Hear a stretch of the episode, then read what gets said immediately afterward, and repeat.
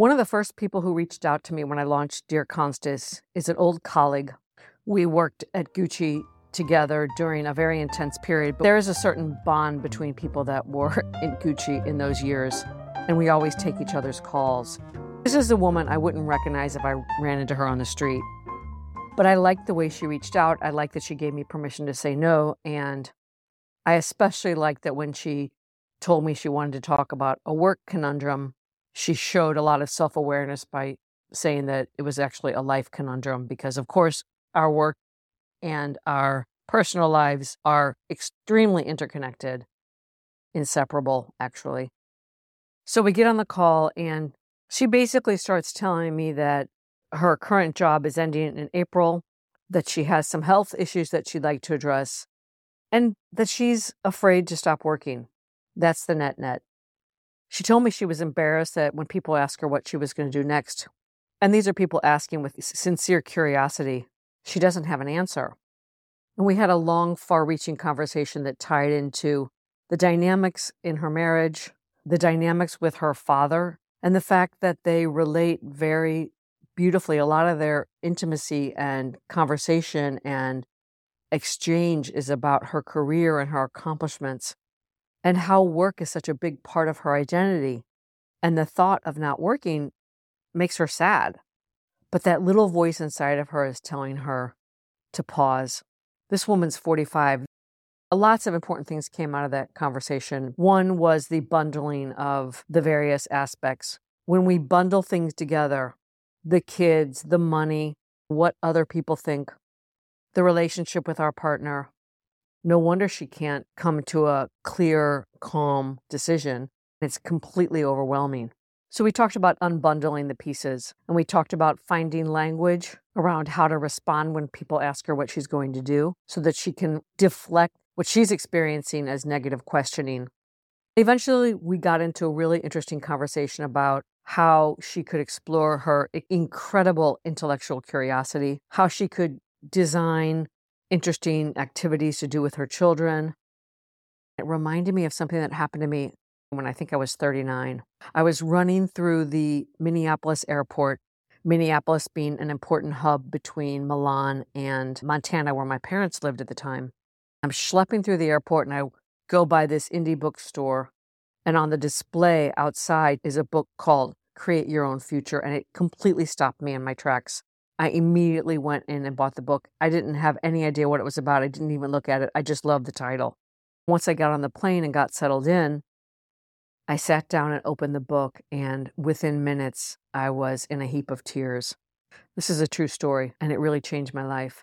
I'm a generally happy person, and I liked my job, and I was very proud of myself that I had gotten divorced and I was in a happy place in my life, more or less, but that book title and the questions that right from the get go what do you love? Where do you see yourself in five years? If you could have anything, what would it be? Those kinds of questions that are very far reaching made me realize that I had gone on autopilot. I didn't have the answers. I had strayed far away from everything I was taught as a child by my father around the power of the mind, being goal oriented, being clear on what you want, and it just left me really feeling sad. But it was a catalyst. And when I got back to Milan, my sister sent me Julia Cameron's The Artist's Way. And I started doing morning pages the second I woke up to clear my head. And then I would make a cup of coffee. And one by one, I went through each chapter of the book, Create Your Own Future. Now, I'm not recommending that book, it's really old, but the point of the story is that it got me to downshift. It got me off autopilot it put me back in the driver's seat of my life. I went through each exercise very deliberately and I thought through the questions. And I think I would say that was the beginning of my appreciation for what it means to have a quiet practice. I was one of those people that rolled their eyes when people talked about their meditation practice and their yoga practice. So I call it a quiet practice because it doesn't matter what form it takes. It's about the deliberate nature of creating an expansive space where you can hear your own voice, where you can wonder and wander and tune into your intuition.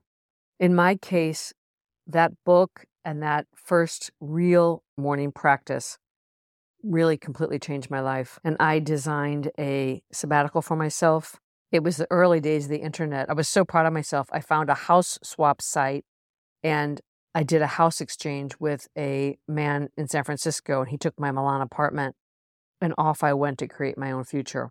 The thing is, in my conversation with this woman yesterday, we were very tactical, and I was sharing a lot of ideas and food for thought, and I know it was constructive for her. But when I woke up this morning, the first thing that came to my mind were things that I forgot to mention. And so I dropped her a WhatsApp message and I said, I enjoyed our conversation. And here are the two things I wanted to say to you. I think it would be a good idea to do anything you can to get back in your body because I think you may be a little bit addicted to work. And that's a thing, being addicted to the adrenaline of work and being needed and the intellectual stimulation, whatever. It really can be addicting. I know I've been in that mode. And the other thing I told her was that I shared exactly what I just shared here which is that creating a quiet practice, whatever that looks like, so that she can hear her own voice, capture her thoughts, and carve out a path for herself, was probably the single most important thing that I forgot to mention.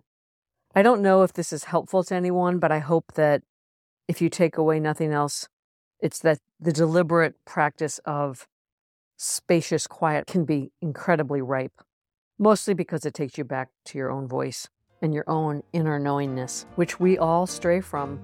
It certainly isn't a once and done type of thing. That's all for now. Until next time, from my heart to yours.